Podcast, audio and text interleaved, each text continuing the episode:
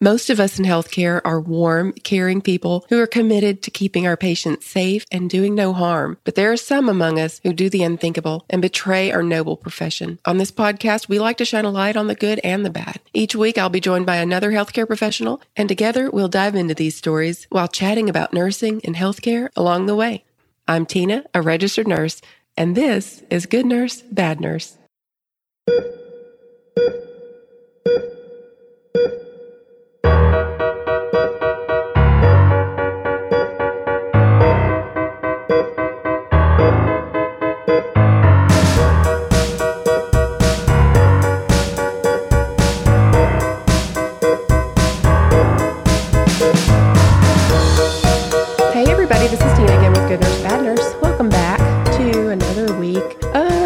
Podcast where we talk about nursing and healthcare and we throw a little true crime and news stories in there to help facilitate the conversation.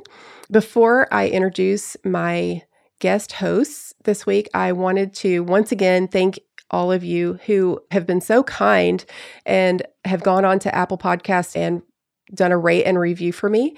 That has boosted my spirits. You have no idea.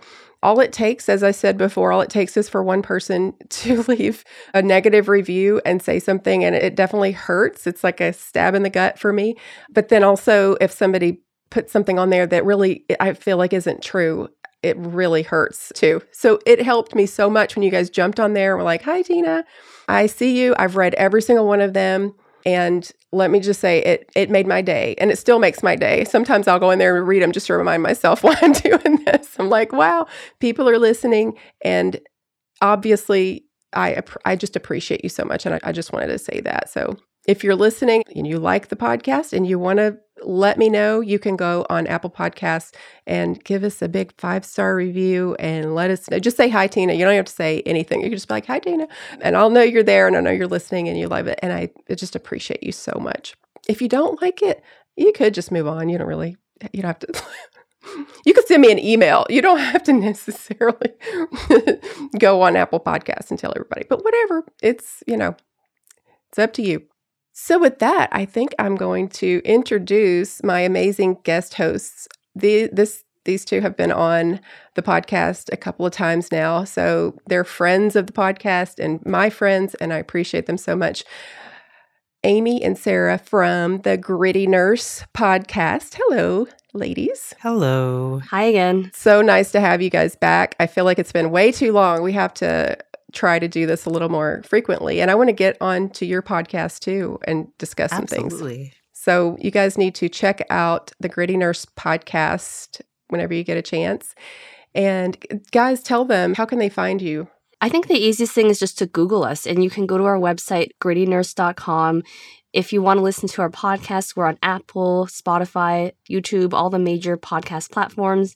And you can also follow us on socials. We're on Twitter, Instagram, Facebook, all the big ones. You can find us wherever. That is awesome. And you guys, just so you know, they are huge advocates for nurses in well, every, I, everywhere, but specifically they are from Canada, and so it's interesting from being from the U.S. just to sort of get to see have a little window into the healthcare system um, up there. So I think if you're interested, just jump on there and see what they're all about. Absolutely. Please do.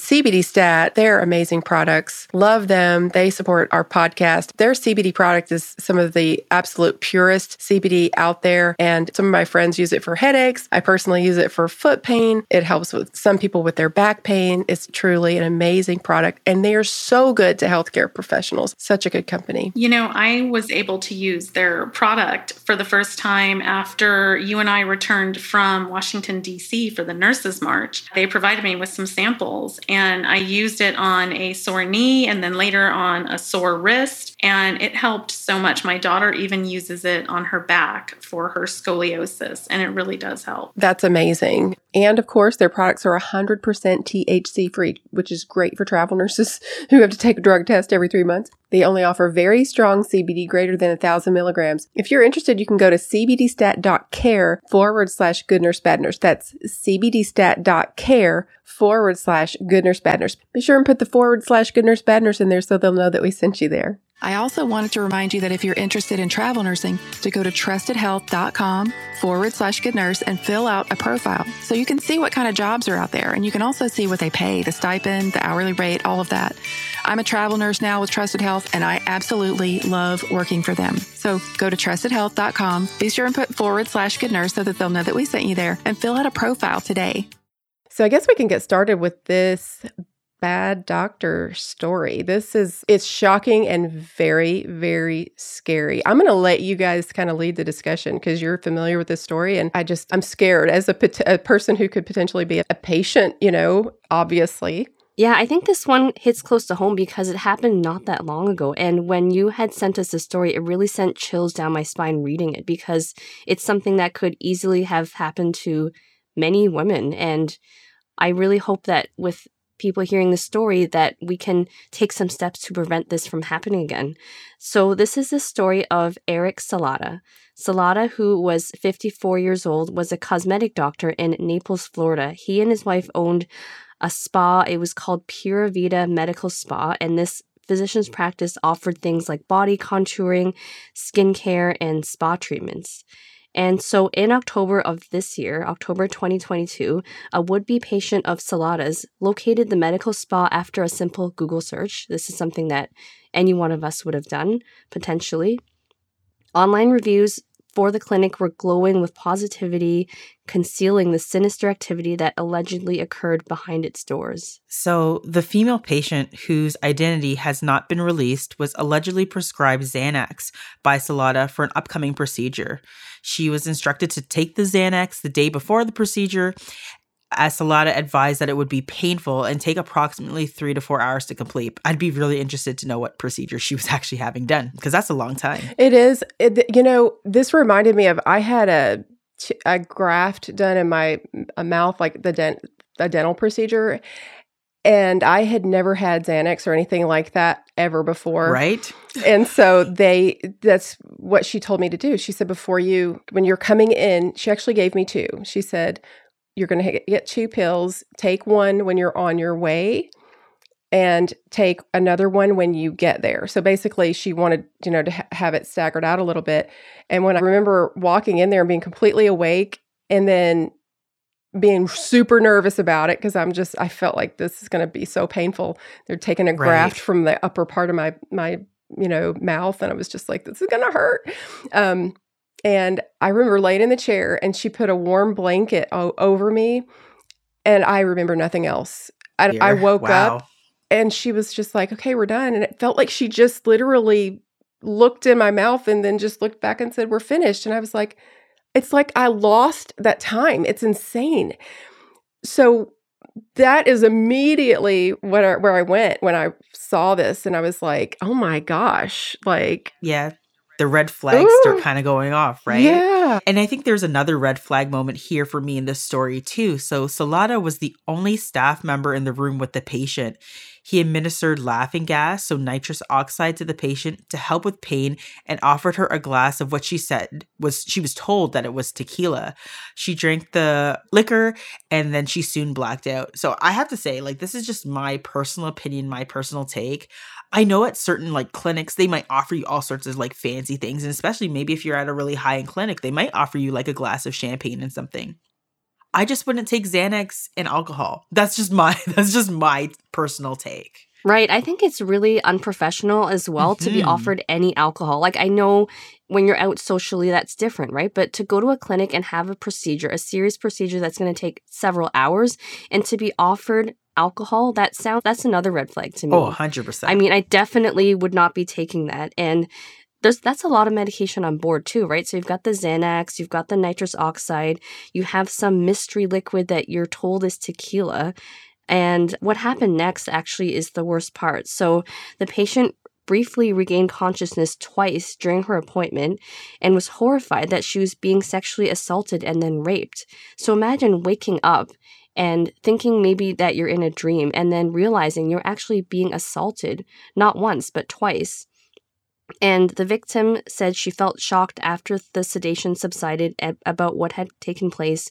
She contacted police and submitted to a sexual assault examination, which by itself is tra- traumatizing, right? It's re traumatization, which was sent to the FDLE laboratory for the continuing investigation. Naples police would later comment in a press release. A month later, Another woman, whose name has not been released to the public, underwent a procedure performed by Salas. An excessive amount of nitrous oxide was administered for a quote unquote pain. She was allegedly raped and left with bruised lips after Salas had kissed her. This victim, the second victim, is in her early 70s.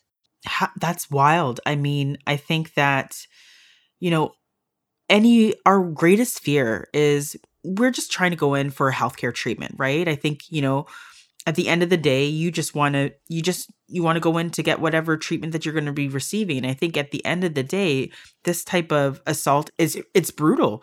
It's such a huge intrusion onto our privacy and I think that is horrible. This, this is something that needs to be well one, we just have to talk about the fact that sexual assault in any situation is horrible, right? Rape is horrible. And again, now we're just worried about the fact that it's your word against this other person's because nobody else was there. And that's another scary aspect, too, especially when these cases come to light. But again, there was another third victim that accused the doctor of rape, so investigators knew that there was a high probability of more victims. And on Monday night, November 21st, 2022, Salata was apprehended by the the sorry, was apprehended at the Pura Vida clinic and charged with two counts of sexual battery to a to a physically helpless person. He was he was then released from the Collier County Jail the next day after posting a $200,000 bond prosecutors wanted to force Solana to turn in his sorry, prosecutors wanted to force Solana to turn in his weapons when he was released on bond, but the judge ruled against against a risk protection order. Salata was slated with a court order date on December 19th, and approximately a week after his release from jail, a deputy was dispatched to for a welfare check on a Monday evening. So now this is where the story takes a dark twist. According to the partially redacted incident report, Salata's ankle monitor had not detected movement since approximately 10:18 a.m. Deputies followed the last known location of the tracker and spotted a boot in a ditch near a wooded location. Salas was found in the ditch with a pistol near his leg and a wound to his head.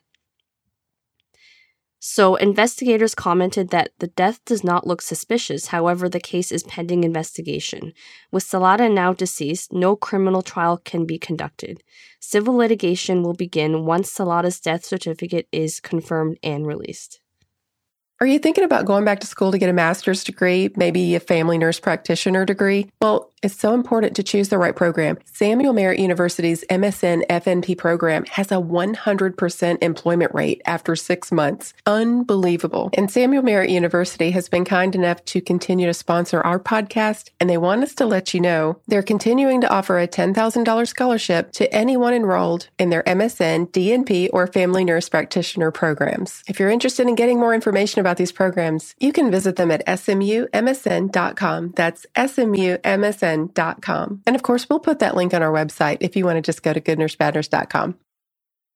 One thing that came to mind, you know, with this story is how important it was that these women were brave enough to come forward because just like what you said Amy it there is the fear that you're not going to be believed and just the fear of public humiliation which shouldn't it shouldn't be there. It shouldn't that shouldn't even be in your mind but you can't help it. You it's something that naturally you're going to feel humiliation by even though we do try to protect the identity of people like this i feel like that it gets it can get out in within your circle of people. And so i am so incredibly proud of these women who independent of each other went for you know came forward and reported this. And i'm sure that that went a long way too to the legitimacy of what you know what they were claiming because it's they they weren't connected you know with each other. But then also uh, allowing that whole sexual assault examination to happen, all of the things that you have to go through as a victim, and so many things that hadn't even happened yet. The repeated interrogations, the repeated, you know, the depositions that they would have had to sit through, the going through a trial. And who knows, years, if he was convicted, and it could be years of having to go before a parole board and tell your story. I mean, they knew that's what they were facing and they were willing to do that. And I guarantee you, it wasn't because they thought it was going to happen to them again. It was because they wanted to have justice and they wanted to make sure it didn't happen to anyone else. Definitely. And unfortunately, I feel like the justice system is not set up to support victims because having to spend weeks, months, even years of your life revisiting this trauma just because you want justice is not the way it should be. But unfortunately, it is sometimes the only way to bring someone to justice. And in this case, we don't know what happened, right? We don't know if he committed suicide. We don't know if someone else got involved. But the fact is, he's no longer here to tell his side of the story. Yeah, I think it, and it speaks to this whole culture uh, of silence and fear too, right? And will these women have their day in court? And it, I guess they won't because, you know, this individual has allegedly committed suicide and they don't they're not going to get to face their the person who has brutalized them and I think that's kind of an unfortunate situation but again there's this culture where you know women are afraid to speak out because again if we look at precedent cases and we look at the courts justice for women when it comes to rape cases are few and far between and then even when justice is served some of these some of these individuals only serve small sentences and again, that's a part of the problem, right? We need to have stronger laws that protect women who are brutalized and, and and treated in this way. And again, we just need to continue to raise our voices, hate when we see these types of cases, and, you know, have that strong collective sense of camaraderie and make policies that support women and protect women as well. If you kill anyone, it's like obviously, you know, there's penalty for that. But if you kill a police officer, it's like you're going to get the death penalty. You know, like it's well, if you if it's in your state, but it's there are certain people that if you if you commit a crime against them, it's particularly egregious and there will be even further consequences. I feel like on the kind of the flip side of that, if you are in a position, and I do think that there's something like this for, I know for teachers, if, you know, because you're taking advantage of somebody that you have some authority over. But if you are a medical professional and you have been given this trust by someone, it is just particularly just unfathomable, really, that you would put someone in that situation where you would allow them to be completely vulnerable and then take advantage of that. The number of these cases that I have read, it's horrifying. It is absolutely horrifying. And these are videos that show there is one in particular that I'm thinking of that is I, it's so hard to understand a, a, a woman was having a C-section, and I don't know if you're familiar with this story or not, but a woman was having a C-section, and I don't believe it was in the United States, but the whole team is there, and but there's a big drape between what's going on with the C-section with the OBGYN and the surgical tech and the nurses and all the people on that end. And then there's the anesthesiologist or the nurse anesthetist that's on the other side of the drape. And this whole, there was a video that was set up because they suspected that something weird was going on. So they literally set up a video on the other side and caught him doing just absolutely unthinkable, unthinkable acts to this woman who un- yeah. it's wild. So yeah, yeah, horrifying. I mean, so scary. Wow, the audacity just to be in the same room, but literally on the other side yes. of the screen, committing mm-hmm. these acts. That I can't, I don't even have words for that. I don't know what the answer is. How do you do? You have cameras every stinking where, everywhere you go to protect people from people like this? I don't know what the answer is because then it's also invading our own privacy and I don't know, it could possibly impede the care that's given from the other on the other side of that where people are you know it makes people nervous to think about being watched i don't know maybe it's just even tougher crime laws for these types of things like like you were saying earlier, right? Like if it is like for example, if you were to kill a police officer, most likely you can get the death penalty. Well, maybe if you rape a woman who's unconscious, you can get the death penalty too. Like I think we need to start thinking of stricter laws in relation to these things and actually taking women's rights and you know our what we have to say seriously because that's a big part of the problem right it, there shouldn't be disparities. There shouldn't be gender disparities, but we do see them, whether it's through cr- criminality, whether it's through, you know, policy, whether it's through looking at simple things like even just pay equity. These are the things that we're seeing, and we have to continue to challenge them and push for stronger policies and stronger laws to s- support and protect women. Mm-hmm. It can't just be left up to, to women just to say, okay, you know, we are the ones that are that are advocating for this, men should be doing this work too. men should be advocating to protect us. And uh, that's some of the things that I don't see very often. And I think that's some of the things that we should be calling for as well. Right. And even just thinking back to the Salas case, I find it really hard to believe that there was no one else who knew about what was happening or had a suspicion about what was happening.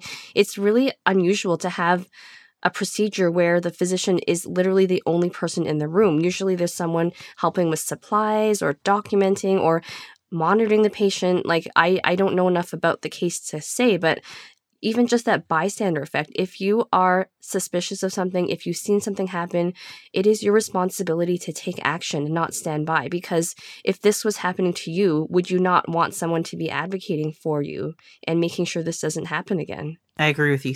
If you see something, say something. Amy, you were saying that you'd seen on a news show, like one of the local news affiliates, that they had said that allegedly there was a possibility that his wife was aware or maybe should have been aware of what was going on? Yeah, so there was an NBC news report that came out just recently that they said, you know what, there's concerns that they might uh, think that the wife might have been aware of what was happening.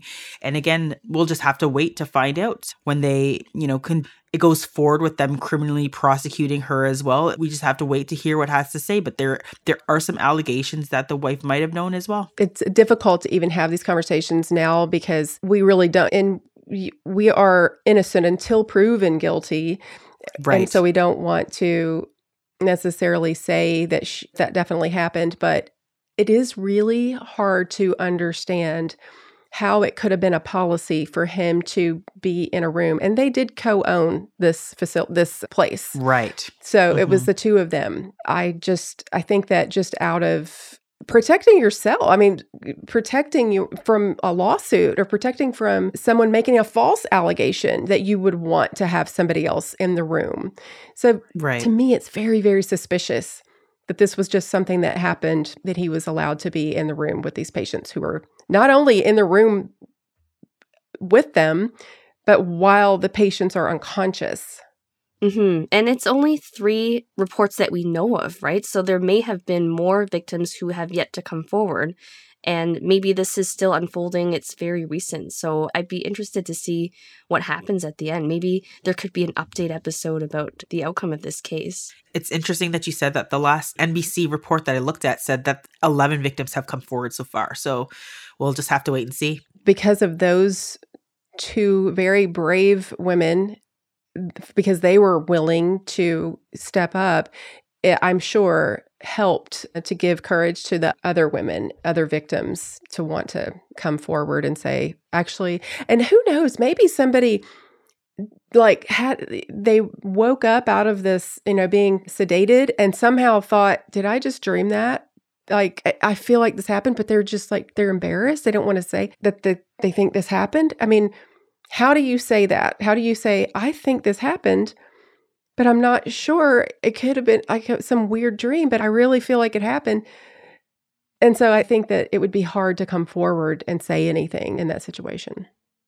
Yeah, it's kind of like trust your gut. And I'm glad these women did come forward. And I hope that at some point they get the justice that they so rightly deserve. Yeah, and uh, you know one thing that's interesting is the very beginning of the story we said that that this first victim did a Google search and that he had glowing reviews, lots of positivity. I remember doing the story of the doctor death story of Christopher Duntsch, Texas doctor, the neurosurgeon who botched all those surgeries and really deliberately just maimed people. I mean, completely just w- ripped through all of these different cases, not caring that he really didn't understand the procedure, had no experience with this or that. But I remember there was some people that said that he had really good reviews, which is it's hard to believe because they're he had already had so many people, but I don't think you, you can look up reviews. I'm not saying not to, but you can't put all of your faith in that. Well, he gets good reviews, it must be good. Because people can put false reviews on online, believe it or not. You can even p- buy them apparently. Wow, I didn't I, I didn't know about buying them, but I do know that people can put false reviews up. Wow, this is like this is next level because now I'm really paranoid about false reviews, but I think it's just like using your nurse skills and judgment, right? Like looking at what's there in front of you, trusting your gut. It's one thing to read something online that's there, right? But look at the person in front of you and do you get a good sense for that they could provide the care and treat you well? Are there any red flags that you just feel are making the hair on the back of your neck Mhm. stand up? And maybe even bring someone with you to your initial appointment and see what they think. And also, if you are having a procedure done, I would say up front, is there going to be someone else in the room? You know, say that. Will there be someone else in the room with us, with me, or, you know, who all's going to be in here? Like, understand the setup from the beginning and just make sure um, you can talk to the nurse, talk to the staff, and just say, hey, I just, I know I'm having this procedure and they're going to be giving me this medicine that's going to make me sleepy. And will there, who else is going to be in the room with me? Will there be some, a, a third person at all times and kind of establish that up front so they know that you are, you're thinking about it and you're insisting that there be someone else. A hundred percent. And I think that we've seen it in other cases too, where, you know, your cell phone's also another powerful tool, right? You feel like something might be off, turn your phone on and put it on record. And, you know, if nothing happens, Mhm. but again, if something did happen, yeah, you might have some video evidence and some to back that up for you as well. Yeah, absolutely. So I have to tell you guys about an experience I had with a nursing student. So you know I've been doing travel nursing. Well, this hospital where I'm at has a lot of LPN students doing their clinicals there. So one of them was following me around one day and she noticed my stethoscope. And of course, y'all know the Eko technology company that sponsors our podcast. They teamed up with Littmann to make the stethoscopes uh, to beat all stethoscopes, the 3M Littmann Core digital stethoscope. And this is the one that I use now. So she said, Oh my gosh, I've been wanting to try one of those. So of course I let her use it and she just could not stop talking about it for the rest of the shift. It was so cute. She was like, you know, I can't hear anything with my normal stethoscope because I have tinnitus. And so she was so excited because she could actually hear what heart sounds were supposed to sound like. She said, I'm going to ask for one of these for graduation. And I was like, yeah, you definitely should. So just so you know, the Eko technology that makes the stethoscope so amazing. Uh, you can enable it with a flip of a switch. You can turn it on and off. It has active noise cancellation up to 40 times amplification, wireless auscultation using Bluetooth technology. It connects with Eko's free app and software so that you can visualize, record, share, live stream, analyze heart sounds, lung sounds, and whatever body sounds you want to listen to. So you can go to ekohealth.com and use the promo code GNBN to get 10% off your order. And that's Eko is spelled E K O, by the way. So it's ekohealth.com and use the GNBN promo code to get 10% off your order. Did you know that you don't have to go all across the country to be a travel nurse? You certainly can, but you don't have to. I literally took an assignment that's an hour and a half away from my house, and I love it. I can stay in a hotel room if I want, or I can drive back home. So it's the best of both worlds for me. For my next assignment, we're going to get a cabin in the mountains that's about two hours from our house, so it'll really be like a little getaway. Also, one of my really good friends is going with me so we can share expenses. You guys, even if you're just a little curious about travel nursing, go to trustedhealth.com forward slash good nurse and fill out a profile so you can see what kind of jobs are out there and what they pay. Go to trustedhealth.com forward slash good nurse and fill out a profile. Well, I guess that wraps it up for this bad doctor story. I'm sorry for people that I this these stories sometimes can, are they are just so horrible to think about. You don't want to think about things like this happening, and yet we really can't just bury our head heads in the sand and pretend like it doesn't happen. You have to talk about it. You have to get it out there, just like all this discussion, this great discussion that we've had, helps to sort of hash through all of it, come up with ideas of the ways to protect yourself, and encourage people to, you know, be strong and come forward and and not feel like a victim if it's happened to you, not feel like, not feel humiliation and not feel like it's your fault or anything like that. So I guess we can get into this good nurse story. I'm really, really, really, really excited about this story because for those of you who are regular listeners to the podcast, you will remember that I've talked several times about a nurse in New York, Tracy McCarter, who was in March of 2020 had was estranged from her husband and he had problems with alcoholism and went to her apartment asked to, to to get in. She had asked him not to come but he did. She let him into her apartment and then he started getting up, i guess upset and aggressive because he wanted from what i understand he was wanting money or something and she was just you know just saying I, I need you to leave. She was asking him to leave. He wasn't going to leave and he got aggressive. She got a knife to protect herself just to try to get him to leave. And then when he attacked her during that altercation, he was impaled by the knife. And it was not something that she did deliberately. That was something that happened during that scuffle. And then she immediately rendered aid to him, immediately tried to help him, immediately called 911. And then when they got there, when the police got there, they did decide to charge her with murder in the second degree, which imply obviously they are saying that she intentionally stabbed him. And she is saying that is not what happened. She said that from the beginning.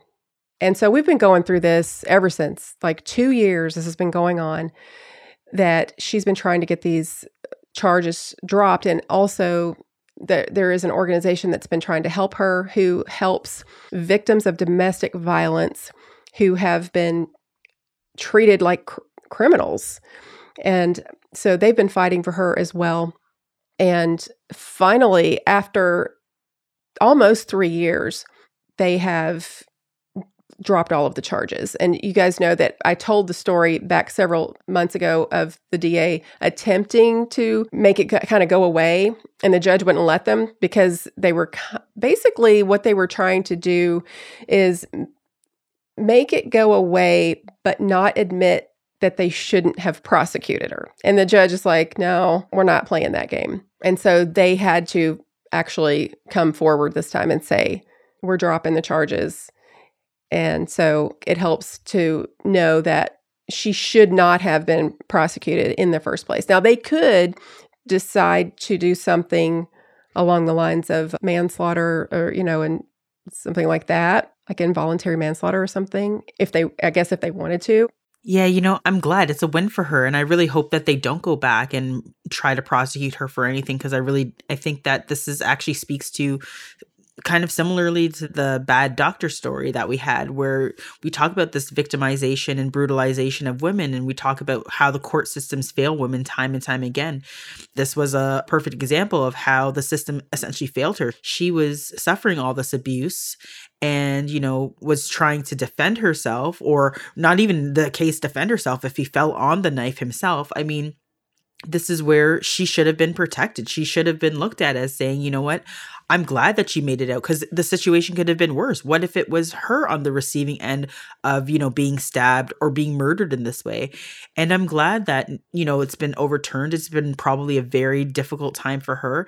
And I hope that they don't put her through any more stress and strife because it was a horrible situation. And again, she had to be there to try to even resuscitate him. So I, I think that they just need to let this go and they need to let her heal and take the time that she needs to heal. Right. And I think about what rights do you have if you are being attacked, right? Because there is this self-defense that you need to you need to exercise that in order to save your own life and in her case she did and then she had to suffer the consequences so it's really unfair and like Amie said similar to the previous case it's all about violence against women and we need to really empower and support women and bring this story to light because it shouldn't have happened and i hope it doesn't happen to any other woman James Murray's family was not happy about this decision.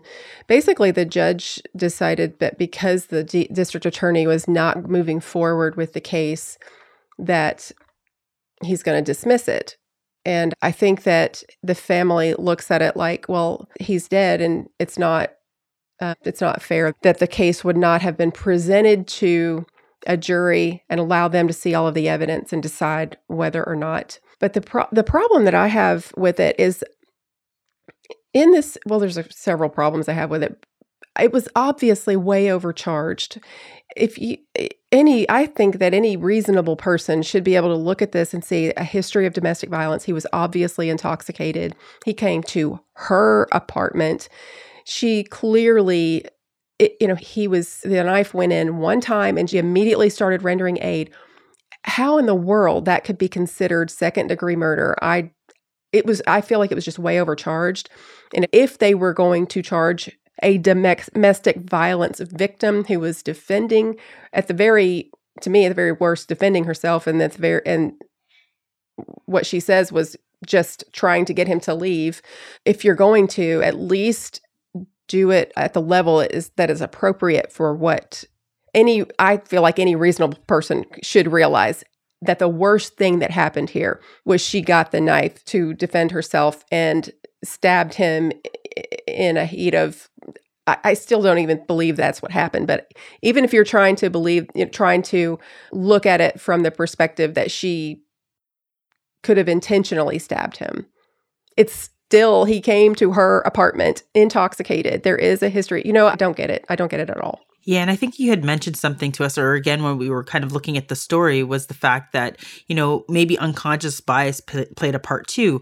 There is strong history and me- much evidence of racialized people being biased at higher rates and much more aggressive charges than white folks, right? So I believe that she was a black woman and he was a white man. And again, maybe some unconscious bias played into this as well. I can't speak to that specifically, but but there are those cases and there is precedence that shows that you know black folks tend to be criminalized much high at higher rates and prosecuted at higher rates than those of white individuals. And maybe if she was a white female maybe the mm. outcome would have been different. I'm not too sure. Yeah, I did I forgot to mention that at the beginning because that's it that's just been a part of this conversation from the beginning, but she is black and he was white. And I think that there are a lot of people who believe that whether it was intentional or not, that there had to have been some sort of unconscious bias that played a role in the the direction that this whole case went from the very beginning.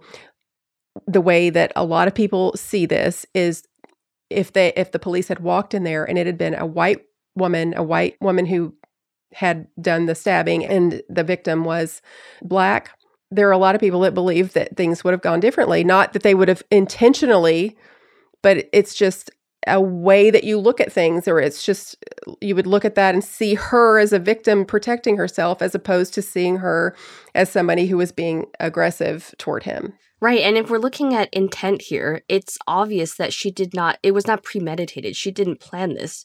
He came to her apartment. She acted the way that she needed to act to protect herself. And I don't think that should have been viewed as a murder charge. Like you said, it was way overcharged.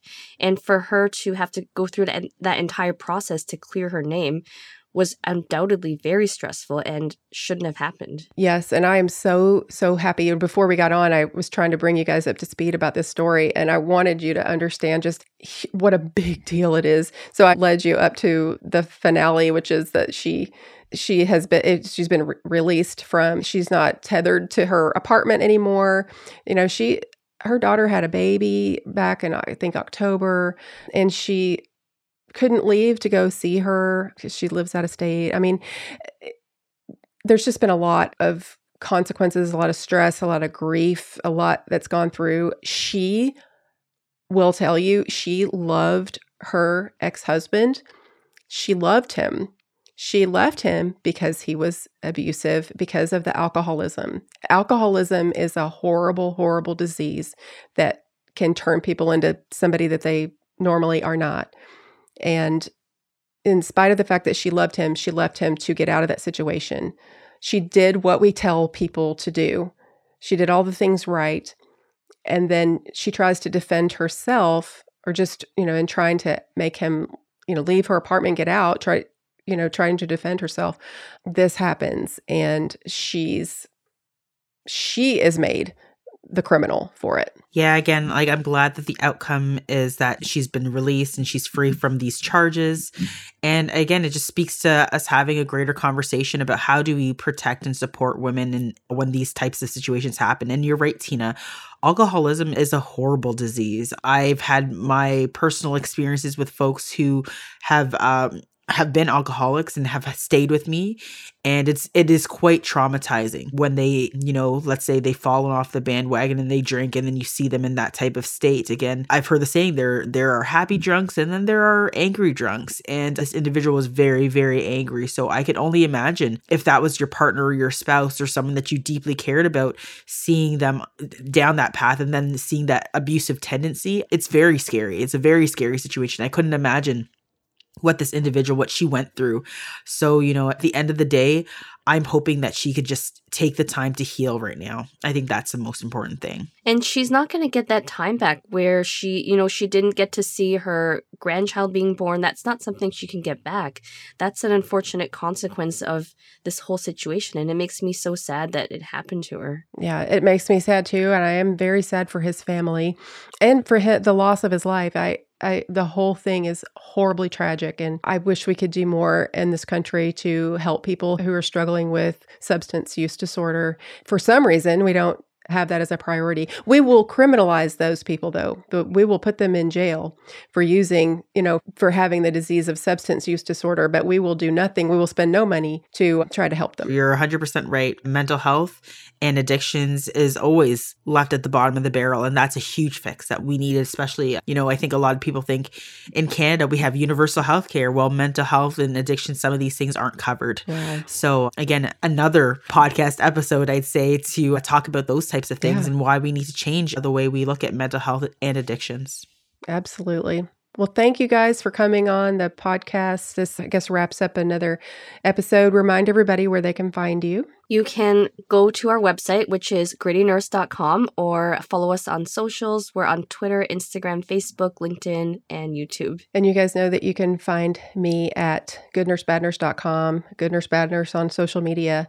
You can email me at tina at goodnursebadnurse.com. I love hearing from you guys. Thank you for those of you that send me stories. Actually, the this Dr. Salata story was one that a, a listener emailed to me. Thank you so much.